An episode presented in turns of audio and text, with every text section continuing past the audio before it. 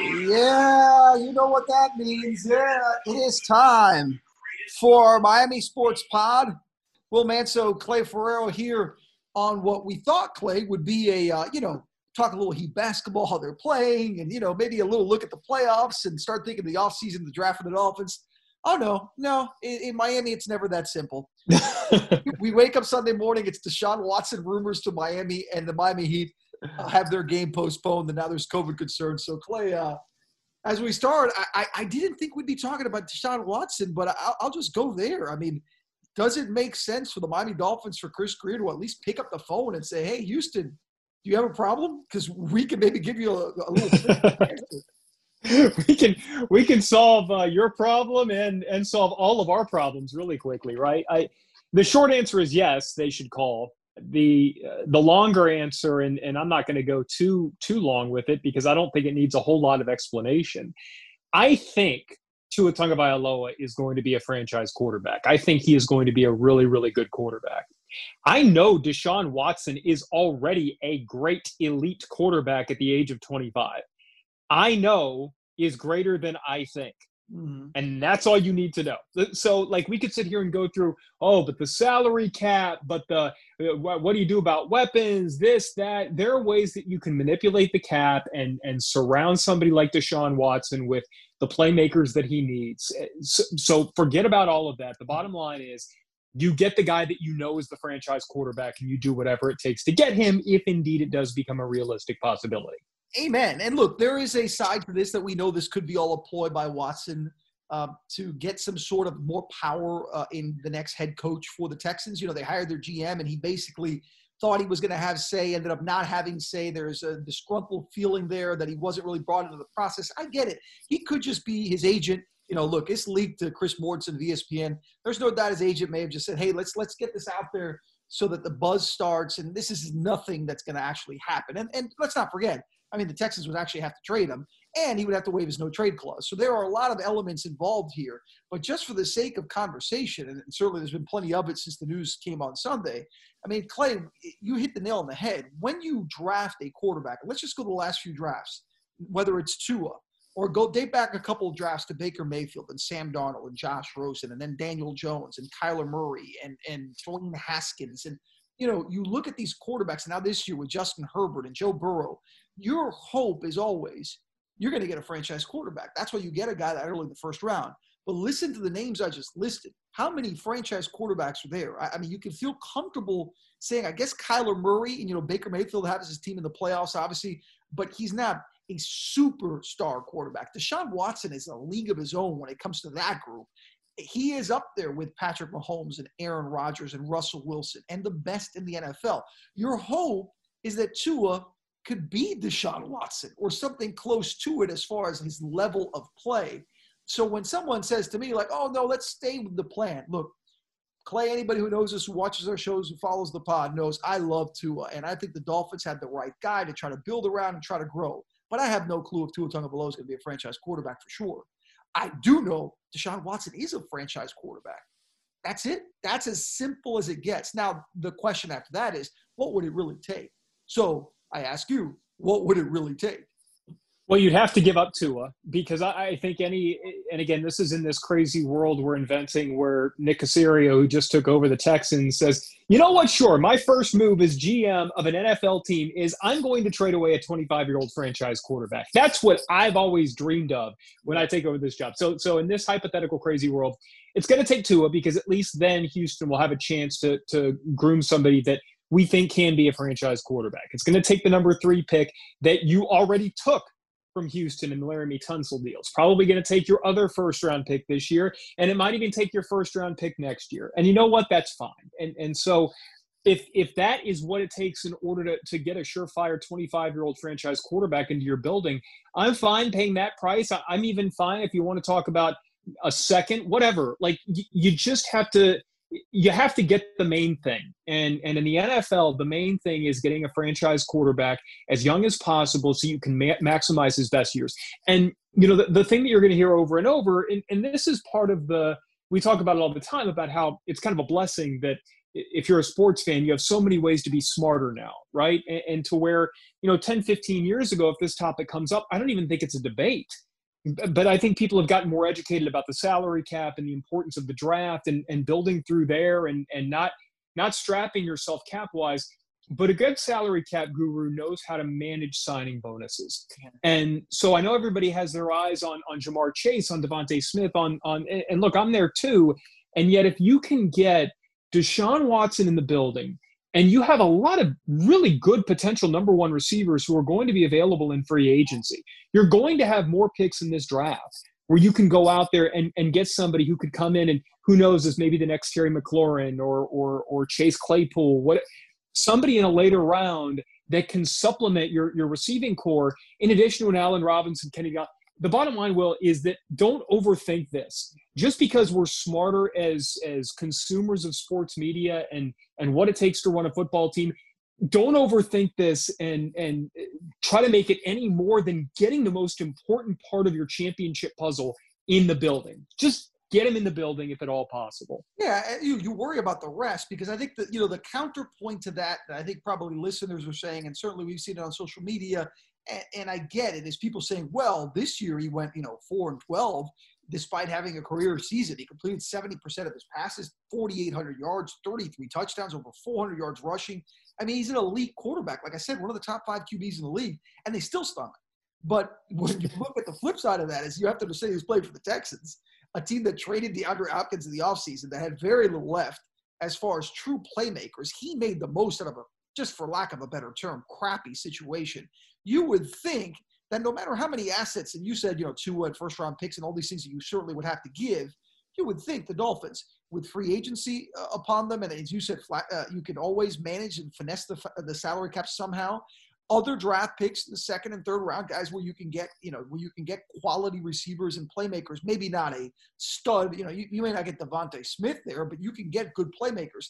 And the core they already have I'd be fine with that. I mean, I, I, don't, I wouldn't worry about, oh, I gave up too many assets, and now, now what can I build around a franchise quarterback? Because again, your goal is to get that franchise quarterback. There is as much of a chance that Tua ends up being a very good NFL quarterback to a bad NFL quarterback than there is that he becomes a franchise quarterback. And that's not based necessarily on his player, what we saw this season. That's just percentages of how rare it is that your quarterback turns out to be a top five, six players player, which again Deshaun Watson is. So yeah, I think you don't worry about that stuff. Now we say all this, and Clay, I always joke because our pod and sports we know is just for conversation and entertainment. This is all in fun. I, I, think Tua Tagovailoa is going to be the starting quarterback for Miami Dolphins next season and for many seasons to come. I don't think they figure this out. As you said, I don't think a new general manager takes over this job after years of wanting an opportunity in New England and you know waiting for that perfect chance, and his first move is let me get rid of the franchise quarterback. So I really do think this is just all conversation and entertainment, but it is fun. I mean, it's fun to think about it. But I, I just wonder if the next step is Chris Grier picking up the phone and saying, "Hey, what's going on? Is there truth to this? You know, would you be interested?" I think it's worth that phone call at least. If he if he didn't, he wouldn't be doing his job. And and the one thing we know about Chris Grier over the last few years is he explores every avenue. And and man, that's why like you get into to the silly season that they call it in the NFL, where you know the free agency rumors and and the the draft rumors and all that. And the Dolphins are always mentioned with with pretty much every player. And and frankly, I, I think that's because the Dolphins like that, and especially the last couple of years where they had a lot of salary cap space and they were just fine whether it's agents leaking that a team may be interested or teams leaking. All it does is it disguises whatever your true intentions are. Uh, and so i think that, that chris grier is somebody who who knows how to play the game really really well. And and so i, I think he will absolutely pick up the, the phone and make that call.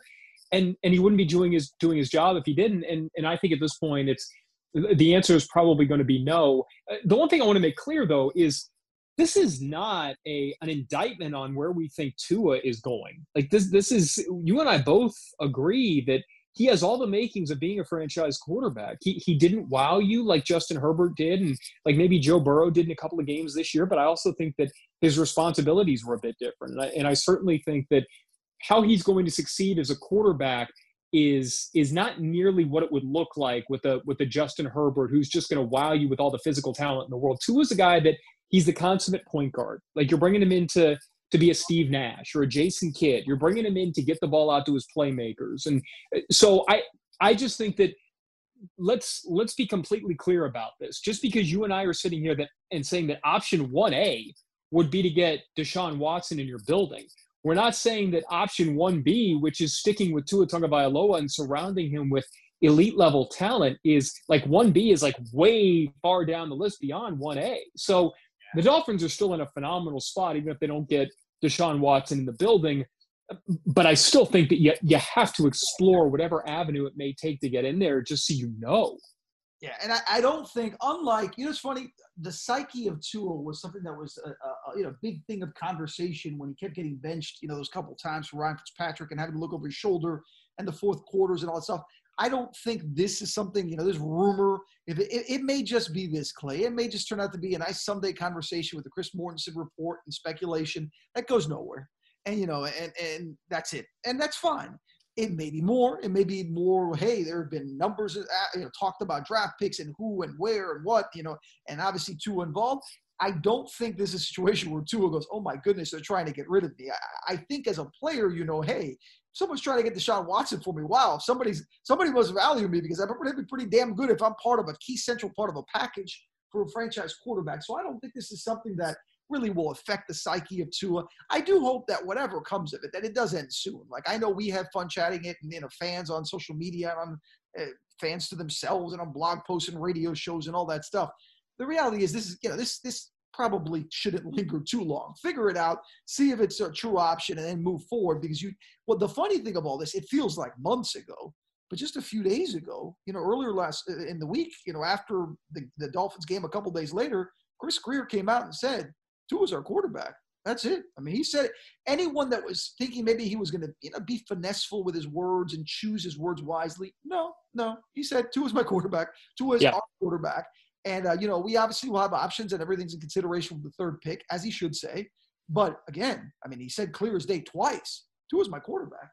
No, and that's a mouthful for him. You know, again, let's go back to what I just said. I mean, he he loves to build the the mystery surrounding what his intentions are because it does no good to kind of telegraph. And you know because it, look if you're let's just say that that he was planning on on moving on from Tua.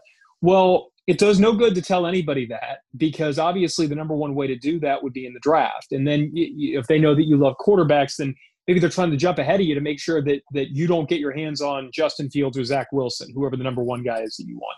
If you are sticking with him then telling the world that you are maybe does the opposite, right? Like, I, I, mean, then maybe teams don't feel like they need to jump ahead of you to get a quarterback. So maybe a position player that you may want. So, for all of that said, I thought it was a mouthful that Chris Grier said that. And I, I still think he feels that way. I, but at the same time, I, I say it again. He's not doing his job if he doesn't explore every avenue. And, and I think the one thing we know about him is is he's going to explore all of that. So, so putting a bow on this thing, I, is it going to happen? I don't know. I, I don't think so.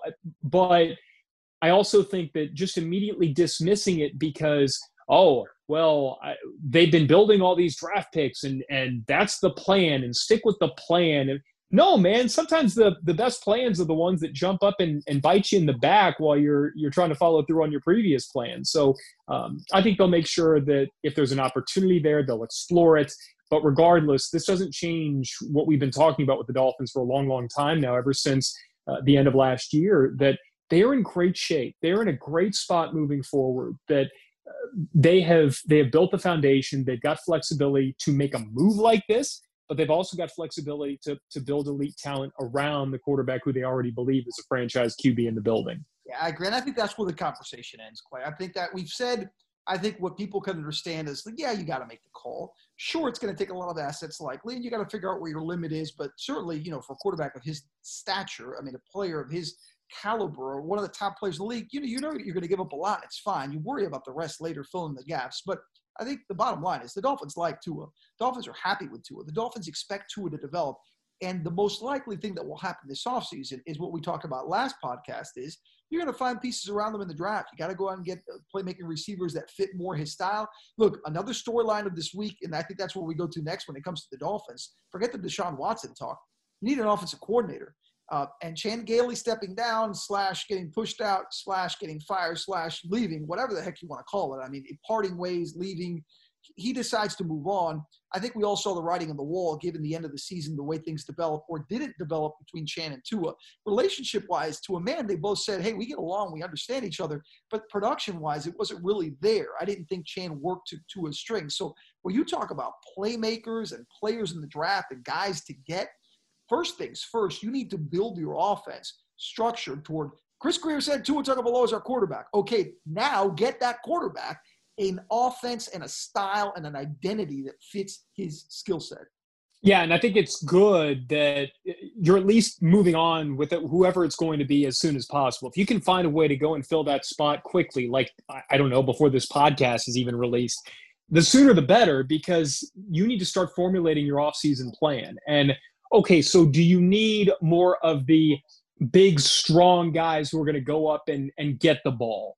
Or do you need to get somebody eh, we're talking about pass catchers here or do you get to, need to get more guys who are going to create separation? If you look back at Tua's career at Alabama he was really really good at finding guys who were who were getting open finding guys who were getting separation. That sounds like such a an obvious thing but it's not. You have to be really good at reading defenses and understanding when guys are going to break free. The only difference in the NFL is those windows to throw through are a lot smaller. And, and I think Tua can do that but not as small as the windows that were or were not being created by the guys that that you have on this roster right now. So you need to bring in somebody who who can say, look, in my offense, I need these types of receivers based on where your roster is right now. Like I I can use DeVante Parker to do this, but I can't use him to do this. So this is what we need to get, whether it's in free agency or the draft. And and by the way, that's not just with receivers. You need to figure out what's your running back situation.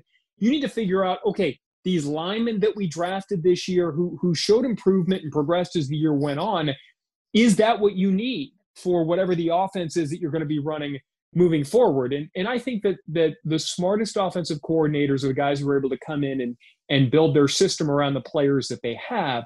At the same time, the Dolphins are in a unique situation where they really can afford to to kind of have the best of both worlds, where it's not just bringing an offensive coordinator that's going to have to to to to blend his scheme to the talent that's there, but the Fins have so much draft capital and, and, and so much space available that they can afford to go and get guys who can be successful in the system as well. So, um, you know, I, I've said this over and over again. You've you've put yourself in a situation where uh, you know every franchise wants to be that you're good you've built a foundation and you've got the flexibility to get even better and i think that just makes you so marketable and so attractive to good offensive minds but the sooner the better get them in the building yeah, I think if you're a Dolphin fan too, I mean, this last week, you know, from from the Sunday last week when they got eliminated, you, you thought you were they might make the playoffs. They were in position there. Nothing went their way. They lose ugly in Buffalo. They don't make the postseason. You're bummed for a couple days. I don't think it's been anything but good since then because you you you part ways. Whatever, Chan's gone. The frustration of Dolphin fans of the offense. Brian Flores basically knows, hey, that needs to improve. Uh, he talked a lot, as well as Chris Grier, about look, we're headed in the right direction, but there are still things to build. The whole Deshaun Watson rumor, it just tells you, hey, a, a superstar player is actually saying, hey, I wouldn't mind being in that situation. That's right. playing for Brian Flores, playing in Miami. To me, it just is a positive it's building momentum toward that Miami can be a quality place and a great destination for NFL players, whether it be look, it doesn't happen much in the NFL like it does in the NBA where players force trades, but obviously Deshaun Watson is trying to kind of set the standard different and potentially be that guy that forces his way somewhere. So when you look at a situation like this, it's actually been a good good week and a half for the Miami Dolphins since getting eliminated. They they went out and sent Tua as their QB. They Chan Gailey's gone, so they're going to have an improvement there, hopefully with a coordinator.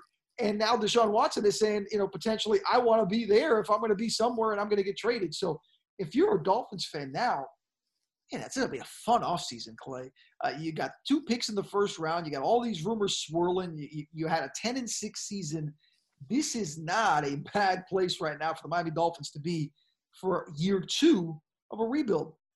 No, it's a rare opportunity where your your needs are so clear, and it's supply versus demand as well. Like your demand is incredibly high, but the supply is also going to be there. And and I'm talking mostly about receivers in that, you know, hey, if if you decide if you identify with your offensive coordinator that we need an Allen Robinson type, somebody who can who can kind of do it all, who, who's uh, just great hands and and uh, you know knows route leverage and the type of stuff that you want from a, a, a real number one receiver, then that's your guy. If you want the big strong guy to come in and and who can also you know, uh, uh, break free down the field, Kenny Golladay may be your guy in in free agency. Uh, you know, flip side, eh, well, Chris Godwin. I mean, I mean, who knows if the Bucs are going to be able to yeah, franchise him? Let him go, but yeah, you're right. That's a possibility. Yeah, I mean, so like you're you're just going to have so many options available to you even before the draft.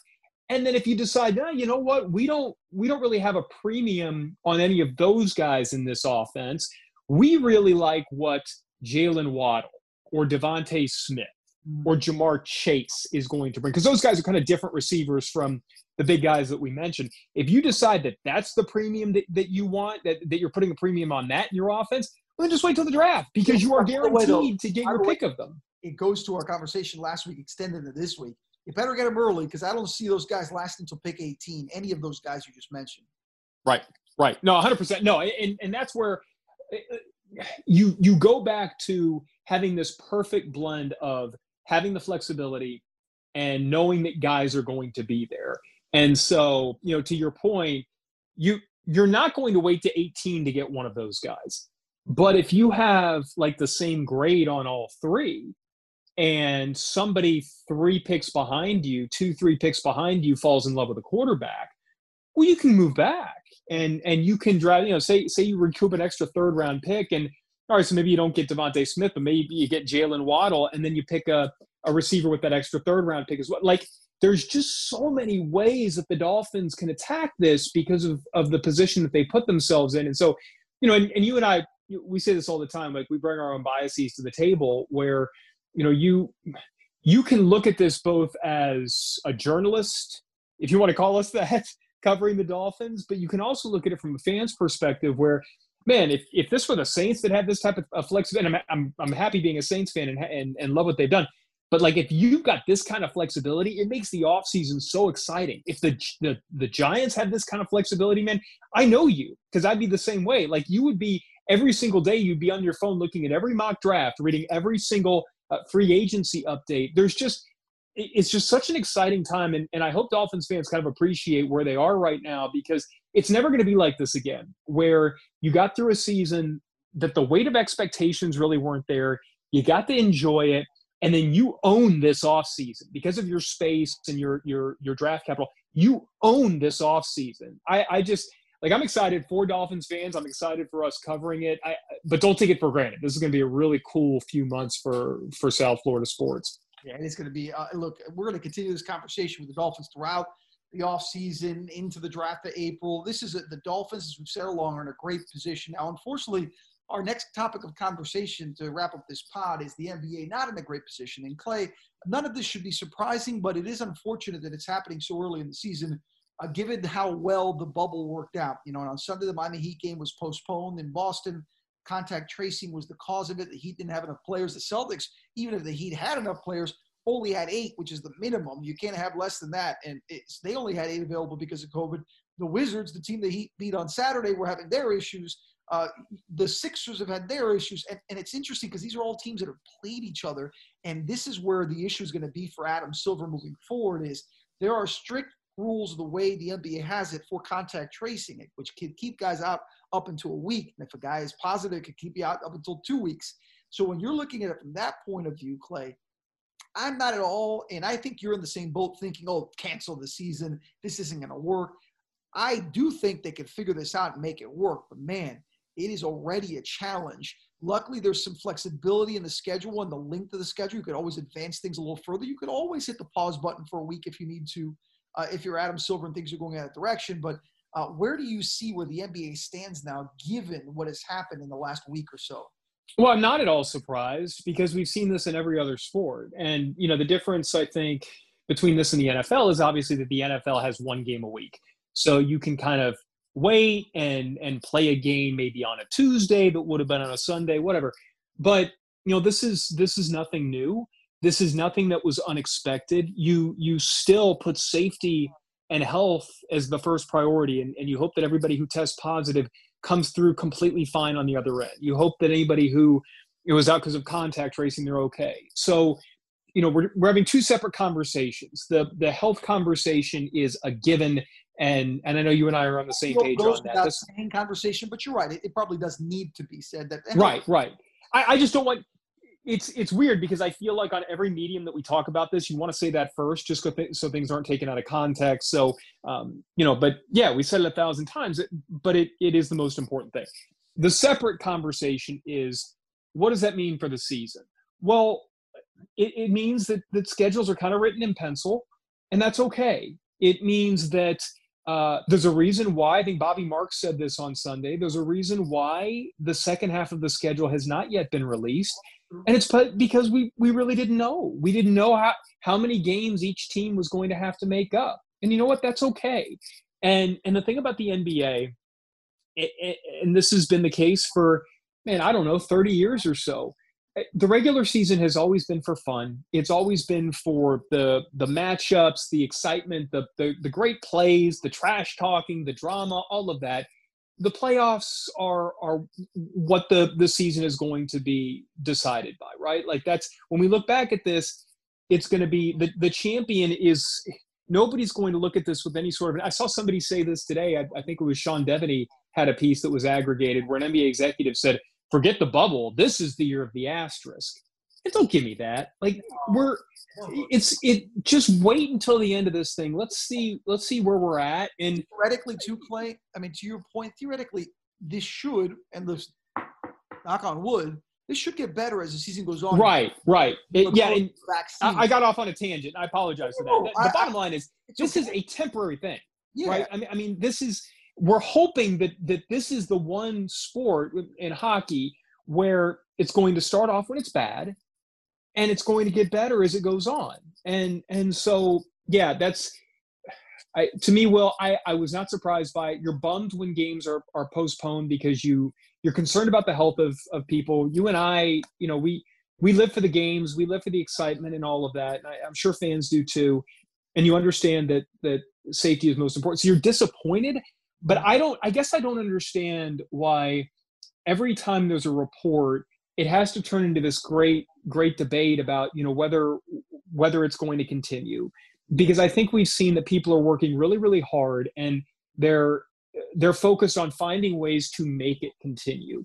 Um, so you know, hopefully we don't get we don't get to a spot where that becomes a realistic conversation because that would mean there are more cases, and I, I would just assume hope that there are no more.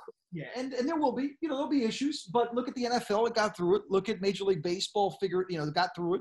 I know we're at a peak right now. There's no denying that. There's no downplaying that. There's no overshadowing that. But the NBA knew and the players knew that not being in a bubble, this was going to be an issue. You have to make it through this very difficult stretch. Like you said, number one is that everyone's healthy and they have the best doctors in the world and they're they're they're doing their best with the protocol and players are wearing their masks, you know, around each other and around the facilities you're trying to stay healthy, number one. Number two is you had the flexibility of the second half of the season. And number three is you're hoping that this vaccine, Adam Silver says, I'm not going to let anybody jump the line, but eventually it will be available to all those that are not necessarily 65 and over, but you know, everyone in the general population.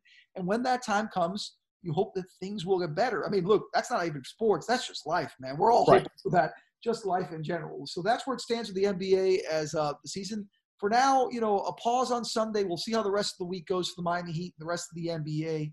But uh, a lot to discuss in the next couple of weeks. The NFL playoffs, of course, continuing. Clay, always fun. Uh, that's our Miami Sports Pod. Hold on, I, I got the music. I found the music. Remember? This is high tech. Oh yeah, we appreciate you listening. We'll talk next week.